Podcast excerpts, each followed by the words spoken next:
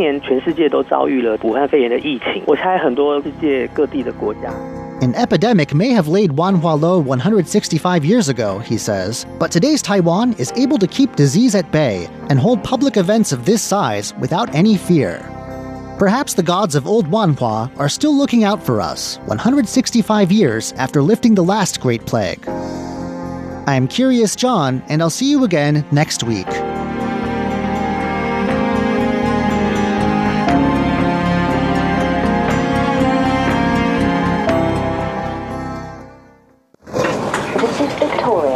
From the London Underground to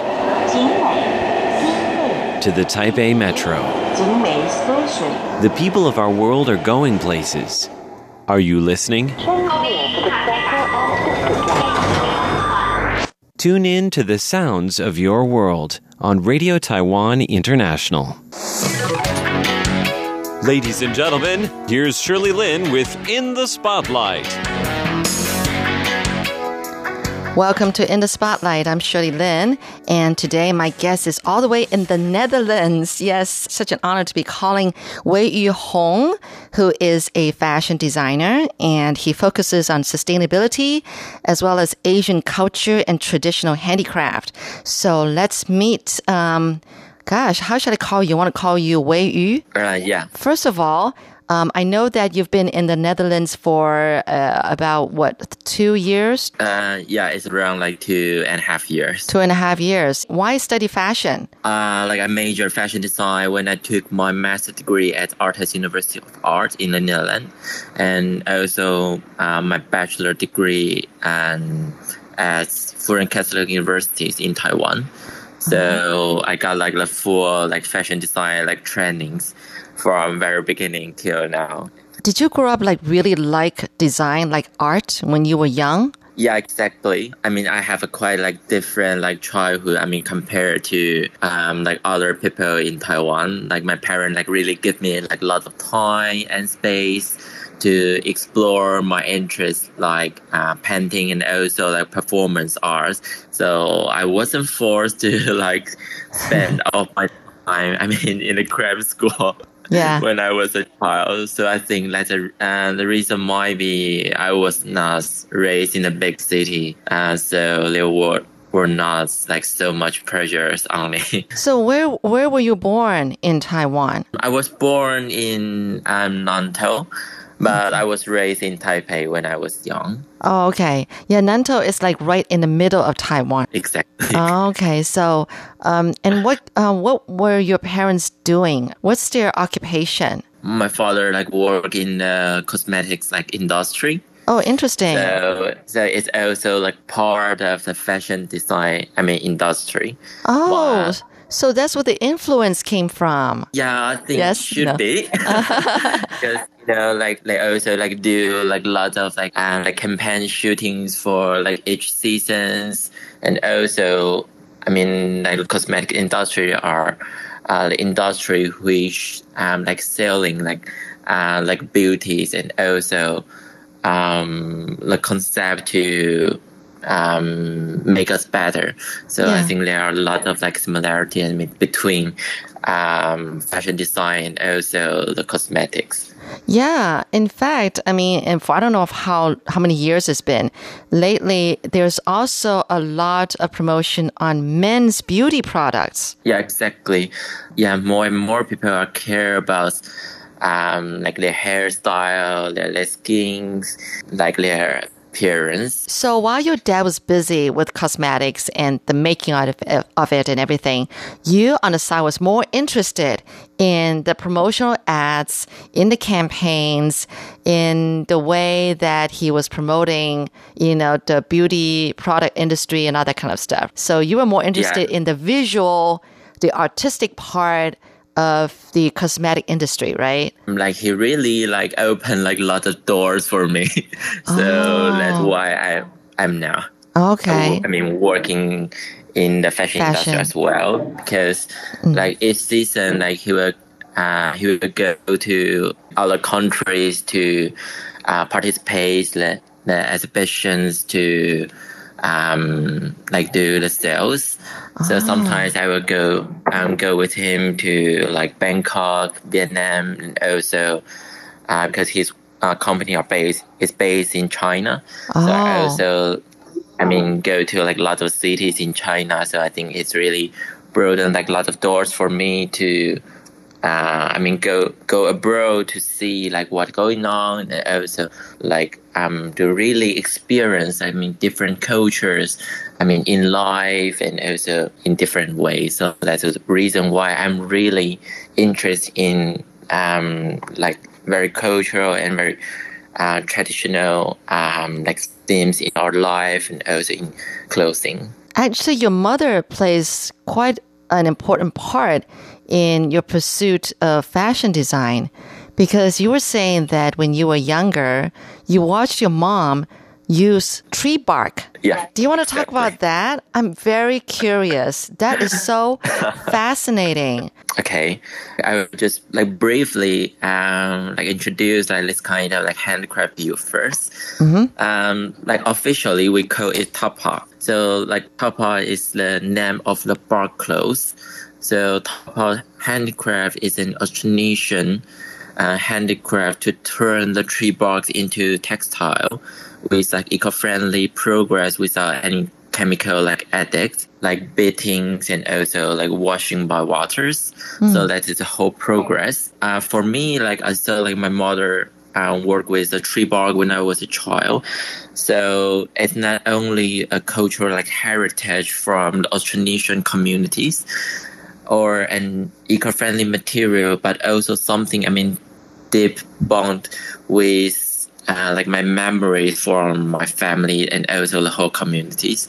I mean, in Taiwan, we really don't have that kind of uh, very continuous, I mean, cultural footprints because of the uh, colonial uh, like history. But we do have like the craft. I mean, bark clothes which establish like our identities and the way to get together to uh, make um, local global. So a very brief like introduction of the bark fabric. Oh, bark fabric. But doesn't it mean that you cut down trees? Not really. We don't need to like really cut uh, cut the tree. Oh. But what we what we did is uh, we peel like the tree bark from uh, the paper mulberries. Uh-huh. Then use like the hammer to stretch um, the tree barks because it's a natural like web structure. So we use the hammer to really stretch it to make it like thinner. Oh, that uh, is which so can- interesting. to Wow. like really turn turn it into um, a non-woven like textile. So Uh-huh. that's what we what we did. Oh, I see. So because the, the tree, the bark will grow back, is that right? So the paper mulberry will like recover it by itself. So Oh, uh, we can see as a very uh, circular like production. No wonder. So that's where the sustainability is. in this kind of handcraft, I think there are a few, I mean, levels of sustain, sustainability. I mean, because for me, sustainability is not only about the material, but it's also about like our cultures. So for the materials, uh, because there are no any like chemical chemical addict, and also it's a very natural uh, like material, so it won't like hurt like our uh, planet. But for I mean the cultural cultural part, personally, I believe it's a way for us to like connect with our history. I mean, with with our island. You're listening to In the Spotlight with Shirley Lin. I'm curious, um, how does the bark fabric feel on our skin? Is it rough? Okay, um, it really depends on uh, how you treat it. okay. I have to say that. Okay. Um, if we just like touch, I mean, the tree barks, it's quite rough. So we only leave the inner layer, so it's it's very uh, smooth and Okay. uh, and also very.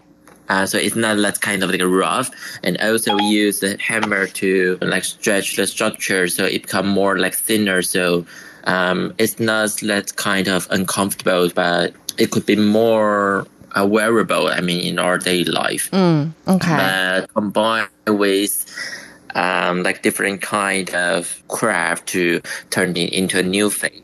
Mainly, we combine with the um, embroideries. Mm. So we attach the tree barks, I mean, on the fabric with the embroidery stitch and with like other kind of uh, banded materials like the sequins and also like bead and also some uh, Swarovski like diamonds to like decorate is. I mean, working as a designer, I think is quite important to turn like this kind of traditional handcraft mm. into a new phase. Not only, I mean, keep it as a heritage. I mean, I won't say like the cultural heritage is not important, but I have to turn it into a new phase to introduce it to the public again. Otherwise, like we don't know, like, or we can like just imagine like how it could I mean, goes into our, our lives. So, I mean, right. if we don't have that kind of imaginations, mm. We won't like get interested in this kind of handcraft again. Then we will lose it. I mean, in the coming future. So, I mean, working as a designer, I think it's quite important to to use our creativity to turn it into an into a new life. Uh, in our 2020 seasons, we uh-huh. combine it with uh, like the crochet, oh, the crochets and techniques uh, in the Netherlands, the Dutch crochets. Yeah, um, I was looking at your collection, and um, it's all very um, like very down to earth color collection. You know, it, it's all yeah. like part of nature. Um, a lot of um, like a beige, very comfortable, like light brown color. You know, and and it's all very summary. yeah, exactly. Because mm. for me, I think I, I really want to let fashion, I mean, down to earth. And yeah. I hope to let fashion, I mean, held in commons, held in our life.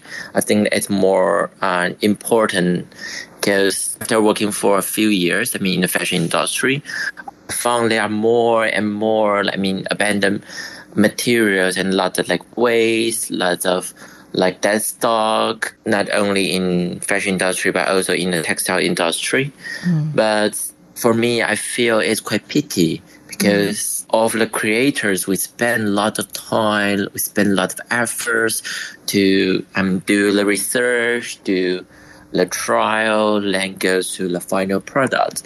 But at the end, it seems like we still create like a lot of ways and also some like desktop or lots mm. of like samples. I mean, in our studios, but I expect myself not only as an creator make something beautiful, but also use my hand to solve the current problems mm. or solve the sur- problems in our surroundings, do some upcycling things or like the samples to give them the second life. But if I let it go to like really high fashion style, it will be out of fashion maybe after one year or after two years. So expect to make more like timeless style, but with something very dedicated I mean, details with um, the high quality textile in my design. So that is what I think is more important. There are two sources in our works. First, mm. for like the kimonos and the obis of the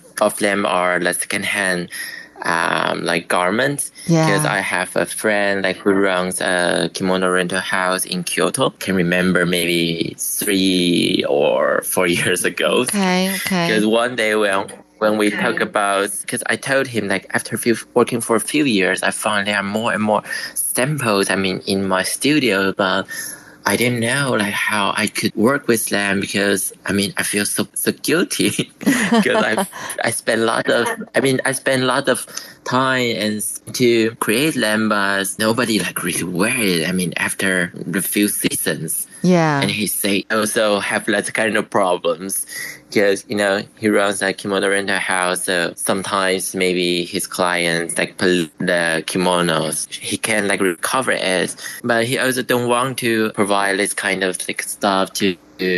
uh, his clients, but he also don't want to throw it away. So it's become another problem for him. So in 2017, I think I got an uh, invitations from like Alibaba. They have, uh, I mean, in China, they have a shows to promote the international emerging designers. Oh, okay. So he Im- invited me to present a new collection there. Oh, so good. I talked with him. Maybe we could do some collaborations to upcycles like the secondhand or polluted and uh, like kimonos and obis from his rental house and also the samples at at my studio. So it's a very beginning. Um, I start the sustainable design journey. Next week, besides continuing on to hear about his life story in fashion, I'm also curious to find out why, of all places to learn about fashion to develop his fashion career, why he chose the Netherlands. So join me next week to find out. For In the Spotlight, I'm Shirley Lin.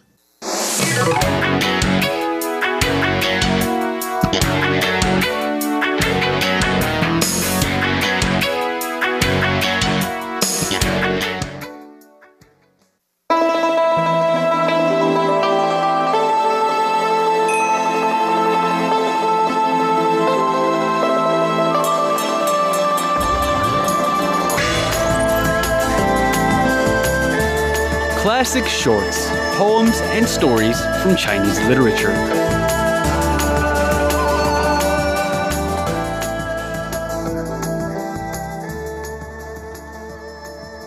Hello and welcome to Classic Shorts. I'm Natalie So. The poets in the latter Tang Dynasty faced tumultuous times and tragedies, disappointments. And when they got old, when they thought of their friends, their country, their rulers, their lives. They wrote down their sentiments as poetry for generations after them to read. So today, here are some of the thoughts of the great poets of the Tang Dynasty. Du Fu writes about poetic thoughts on ancient sites.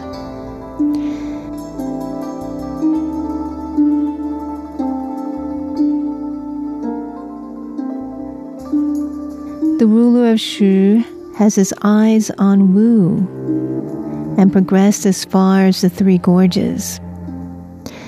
In the year of his demise, too, he was in the Palace of Eternal Peace. The blue green banners can be imagined on the empty mountain. The Jade Palace is a void in the deserted temple. In the pines of the ancient shrine aquatic crane's nest. At summer and winter festivals, the comers are village elders. The Marshal Marquis Memorial Shrine is ever nearby. In union, sovereign and minister share the sacrifices together.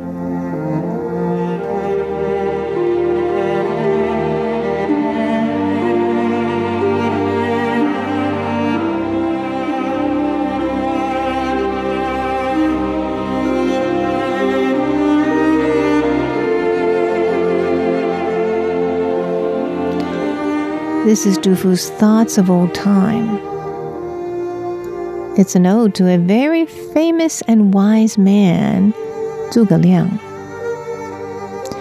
Zhuge's prestige transcends the earth. There is only reverence for his face. Yet his will among the three kingdoms at war was only as one feather against a flaming sky. He was brother of men like Yi and Lu, and in time would have surpassed the greatest of all statesmen. Though he knew there was no hope for the house of Han, yet he wielded his mind for it, yielded his life.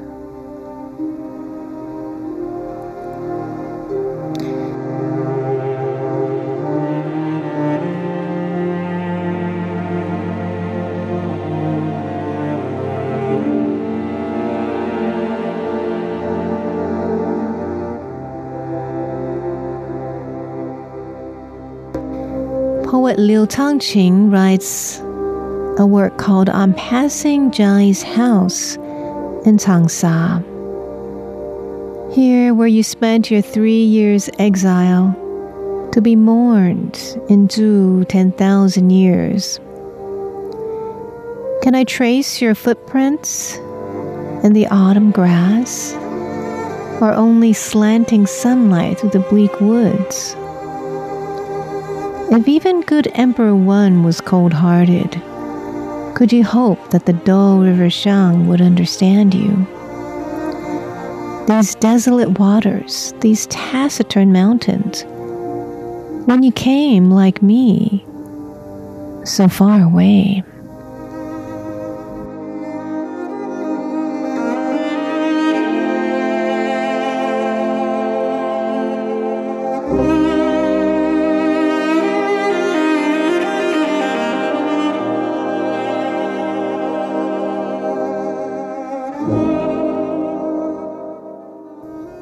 This is Liu's work on leaving Guizhang again to Xue and Liu.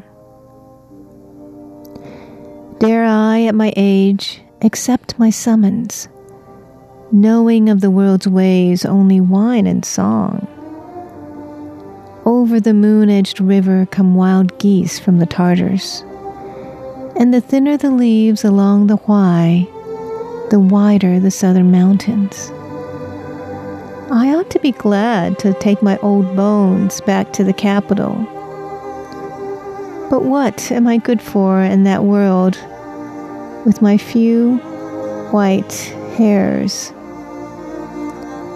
As bent and decrepit as you are, I'm ashamed to thank you when you caution me that I may encounter thunderbolts. Those are precious thoughts from the elder years, from some of Tang Dynasty's greatest poets, Liu Changqing and Du Fu. Thanks for tuning in to Classic Shorts.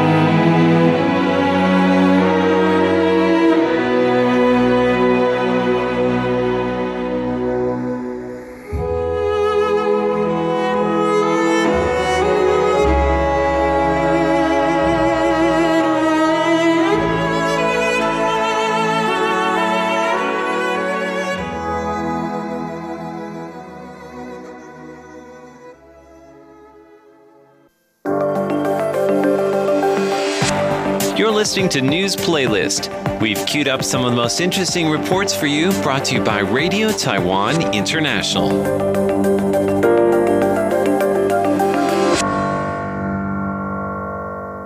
You're listening to News Playlist. I'm Paula Chow, the program host. Taiwan is requiring face masks at most indoor public places. The new rule took effect on December 1st.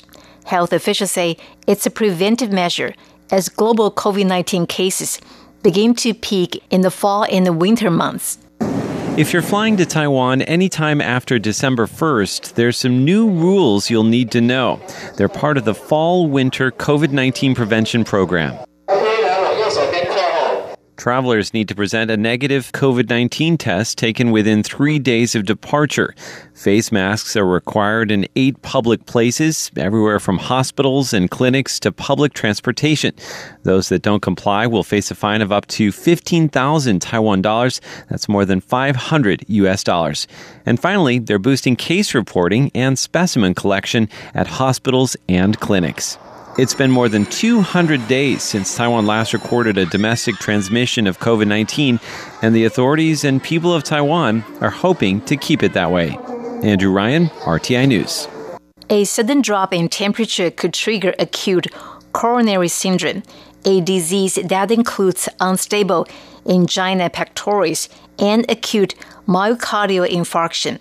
A Taiwanese doctor urges the public to stay warm in the winter time and watch out for symptoms such as chest pains, sweating, and nausea. It's getting colder and colder each day, Recently, a plumber and electrician in his 30s was diagnosed with acute myocardial infarction after complaining of shortness of breath and severe chest pains. Dr. Chen Bonian, a neurologist, says cardiovascular diseases are most likely to happen in winter, as they could be triggered by a sudden drop in temperature. Besides weather changes, the disease can also be triggered by anxiety, exercise, or after having a big meal. The symptoms include chest tightness, a sense of suppression in the chest, sweating, and nausea. Those with high blood pressure, high blood sugar, and cholesterol levels are particularly at risk. Dr. Chen urged the public to keep warm and seek medical care right away should those symptoms develop. They should also stop exercising immediately. With the onset of the COVID 19 pandemic and more people spending time at home, it is important to know that you are living in a safe and healthy building. For the first time, Taiwan has a building that is not only green, it was awarded the highest global honor for enhancing health and wellness. It is also the first postpartum care center in the world to win the award.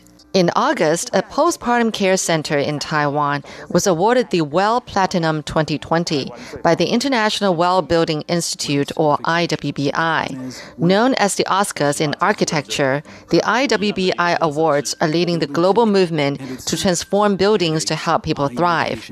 The buildings are focused on wellness for people who use them.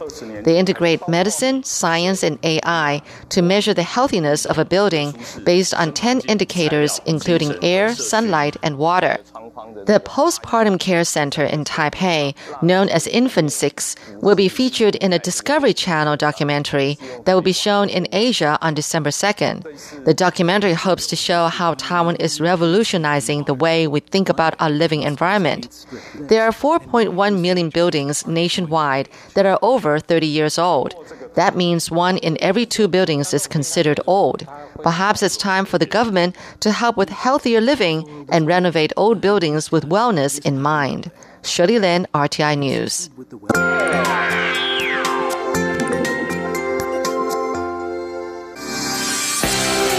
This is News Playlist, a weekly rundown of some of the most interesting news reports brought to you by RTI. Watch along on YouTube if you like, or close your eyes and enjoy these stories by way of sound.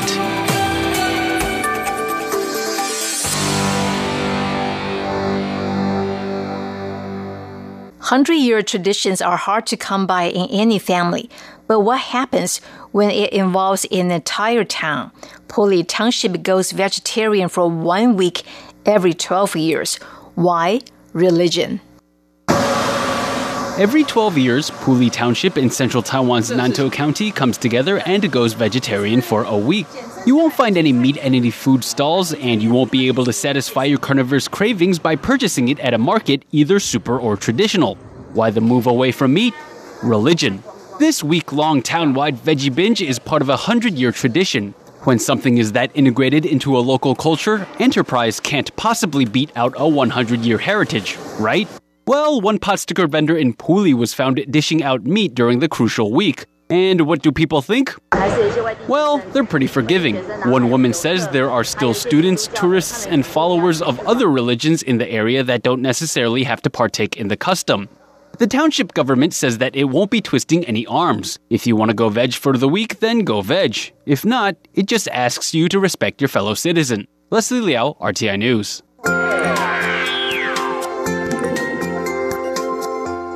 This is the season for a Taiwanese delicacy.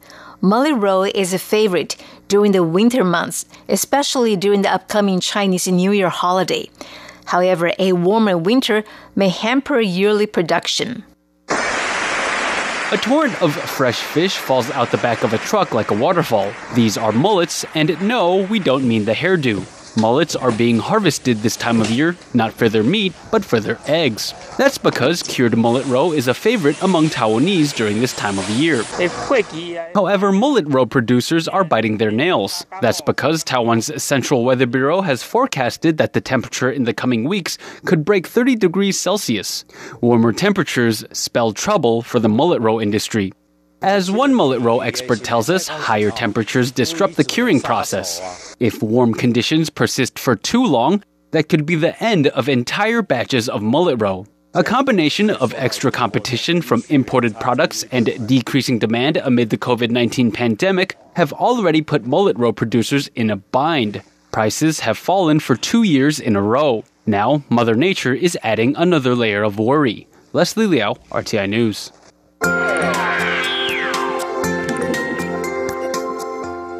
This is the season for mandarin oranges in Taiwan, but farmers are frowning. That's because a notorious kind of bug has been destroying the orange trees before harvest time.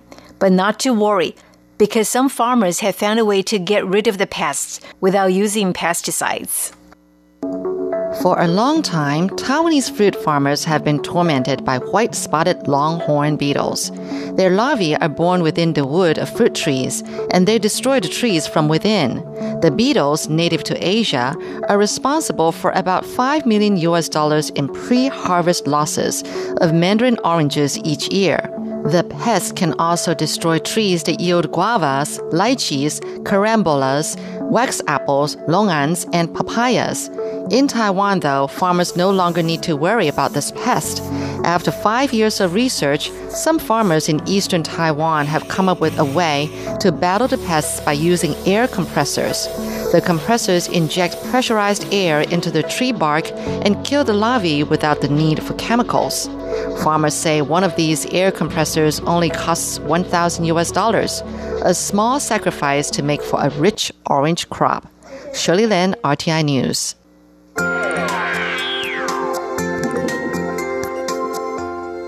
And that's all we have for this week's edition of News Playlist.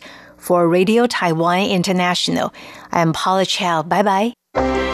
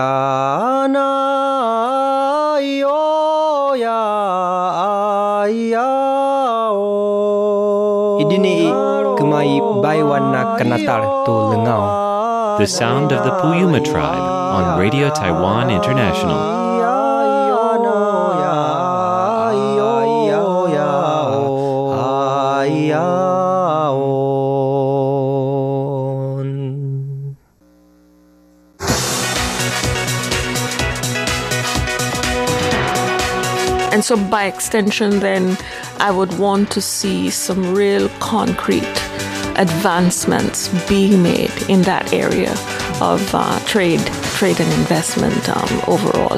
And again, the cultural dimension is really, really, really important.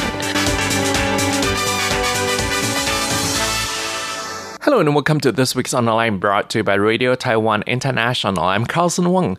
The ambassador of Belize, Ambassador Diane Haylock, said, as CEO of National Institute of Culture and History in Belize for eight years, her cultural work had to deal with diplomacy. She has a strong development background as she did her master's program in development studies in the Netherlands. Ambassador Diane Haylock is a firm believer in social justice and is also a strong advocate for women's rights. How did she get into diplomacy and why did she pursue her education in the Netherlands? What is her goal for 2021?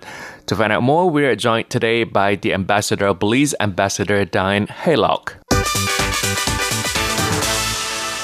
The third agreement is legal yes, assistance. legal, and, uh, legal mutual assistance. Yes. Uh, Yeah. Could you also talk about that, Yeah. Ambassador? Um. Well, you know, the the whole. You take, for instance, um, um, the whole drug trade. That is an issue that is of importance to all our countries. And one of the biggest problems you have is when, for instance, you have criminals in your country that are criminals in your country that are wanted in oh, your in, in the other country. Mm-hmm. But if you don't have an agreement, you cannot extradite people. So you might have some of the biggest criminals in your country that that other country needs, and and and you you can't extradite them. So the that agreement will allow us to be able to do things, you know, um, like that. Um, the issue of uh, human trafficking again is really, really important for our country. I mean, I, I know that, for instance, you know, Taiwan has done exceptionally well in that whole area. So, what can we learn from Taiwan in terms of how Taiwan is treating with these very important um, areas? So that for me. Um, should be uh, able to, to go into effect as soon as we enforce the agreement. That should not be as uh, as difficult, you know, as the the others. I would think. Yeah. yeah, extradition, I think, is very important uh, Yeah. for both countries. Yeah. Ambassador, a little bit about yourself.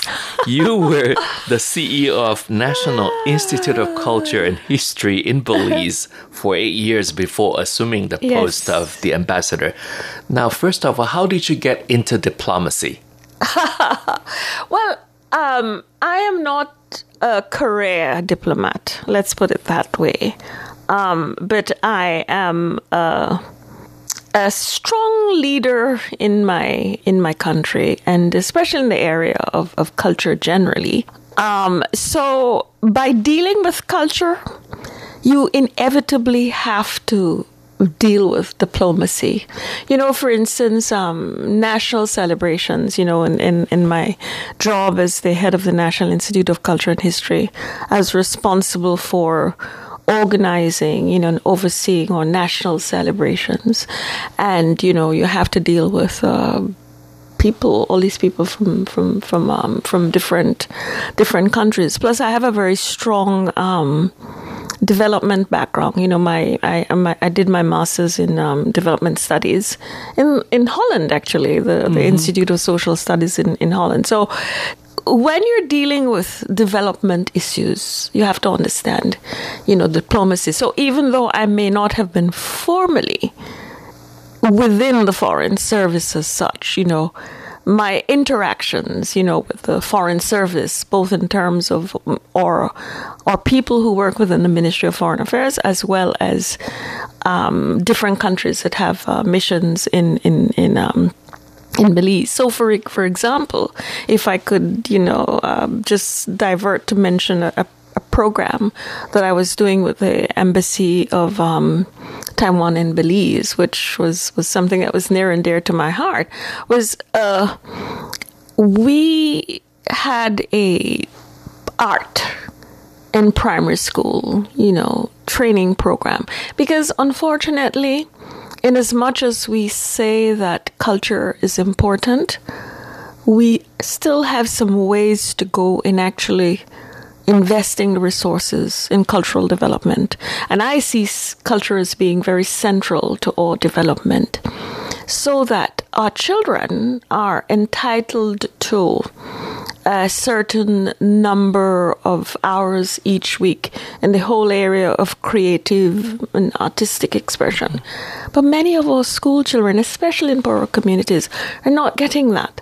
So, through our relationship with the embassy of um, Taiwan and Belize, we were able. There was a Taiwanese uh, artist who was living in Belize. She still is, and so uh, through the embassy, we were able to get the resources to train primary school teachers to be able to train children to do art day to day. You know, and and some interesting, you know, artwork came out came out of um, out of that project. But a lot of that had to do with the the kinds of relationships, you know, that through being at the helm in the National Institute of Culture and History, I was able to to really to really foster and and get going, you know. Um, so uh, when my prime minister basically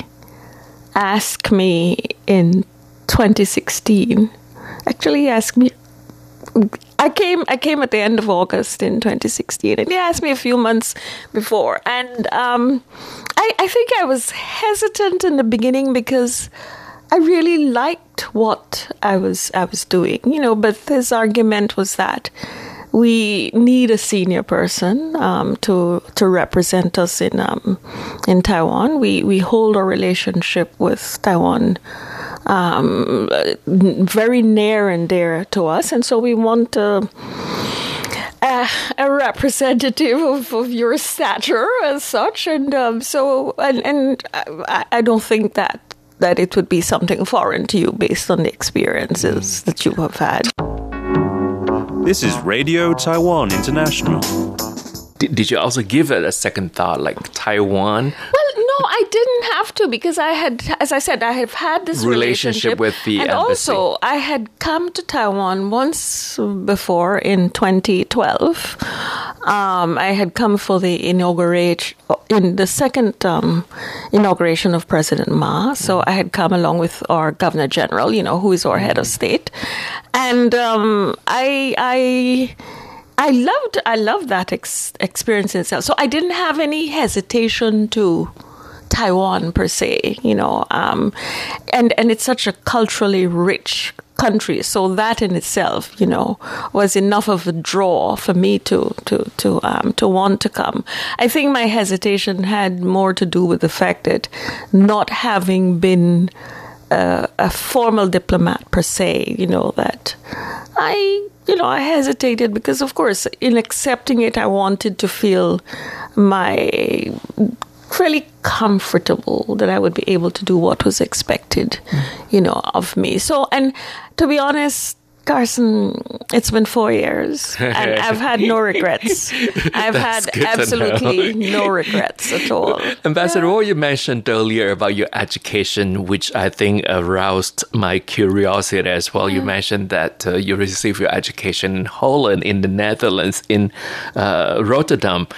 So, what made you want to pursue your education um, from Belize and then to, to Europe because you obtained your master's degree in women's studies? Exactly. Well, I've worked in the NGO sector for a good number of my, you know, working years. I mean, I'm I'm a firm believer in social justice. Um, it, it, it's in my DNA, and so I've worked with. Um, NGOs, both in terms of the cultural sector as well as the social sector.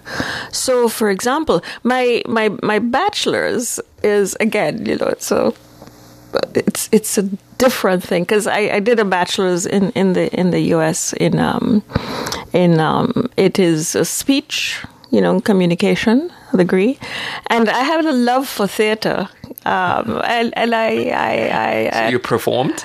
Yeah, I, I have I have, well, it's still uh, on paper. I still have a theater company in Belize, so I um, I directed and performed, and I ended up doing more directing, you know, in Belize because of the the the lack of directors, you know, as as such. So over the years, yeah, you know, I've been involved in the theater movement in in Belize. Um, but I've also been a strong advocate for women's rights. Mm-hmm. And so it was in the early days, you know, um, going back to the, the, the 70s when um, the international arena was taking stock of you know the the situation of mm-hmm. women you know so for instance for instance you know there in the mid 70s you had the first international um, conference on on women so at that time, we we we were also engaged at the local level in establishing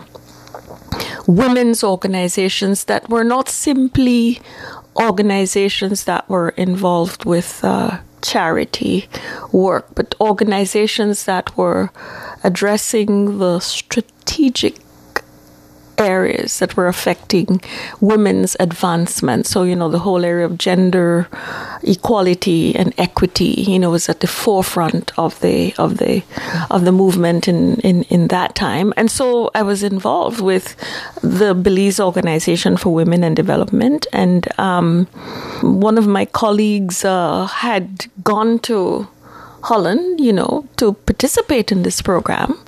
And um, she basically wanted to make sure that more Belizeans uh, attend, and so she put me in touch with. At, at the time, it was the Ford the the Ford Foundation. They had a fellowship program, and I was successful in getting a scholarship, you know, from them to go and do my master's there. And so the overall program is called Development Studies, but with a concentration in um, in women, women mm-hmm. and development. Mm-hmm. And as an ambassador here in Taiwan, you've been here for about four years right now. You've yes. done a lot of achievement. And so, what do you hope to do?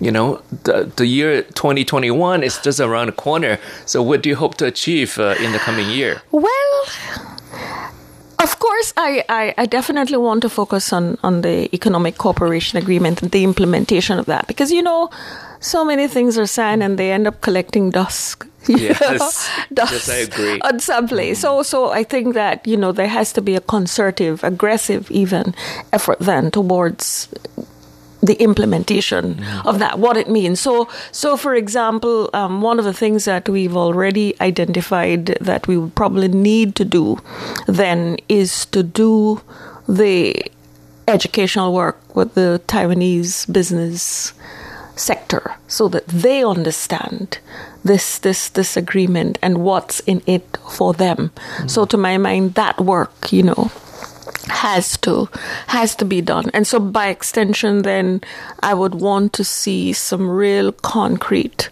advancements being made in that area of uh, trade trade and investment um, overall and again, the cultural dimension is really, really, really important.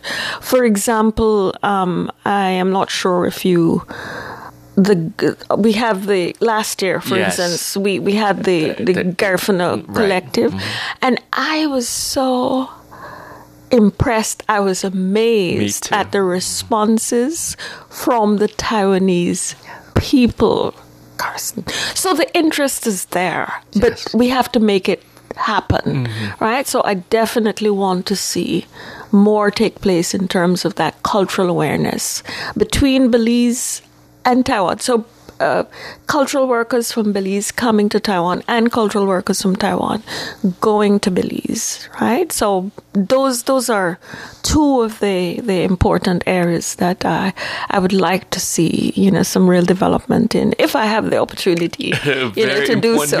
yes, yes. And we've been joined in a studio today by the ambassador of Belize, Ambassador Diane Haylock. Ambassador, thank you very much for coming to our studio today. It's been my pleasure, Carson, and I've enjoyed this conversation with you today. And that also wraps up this week's On the Line brought to you by Radio Taiwan International. I'm Carson Wong. Thank you for listening. I'll see you next week. Until then, goodbye.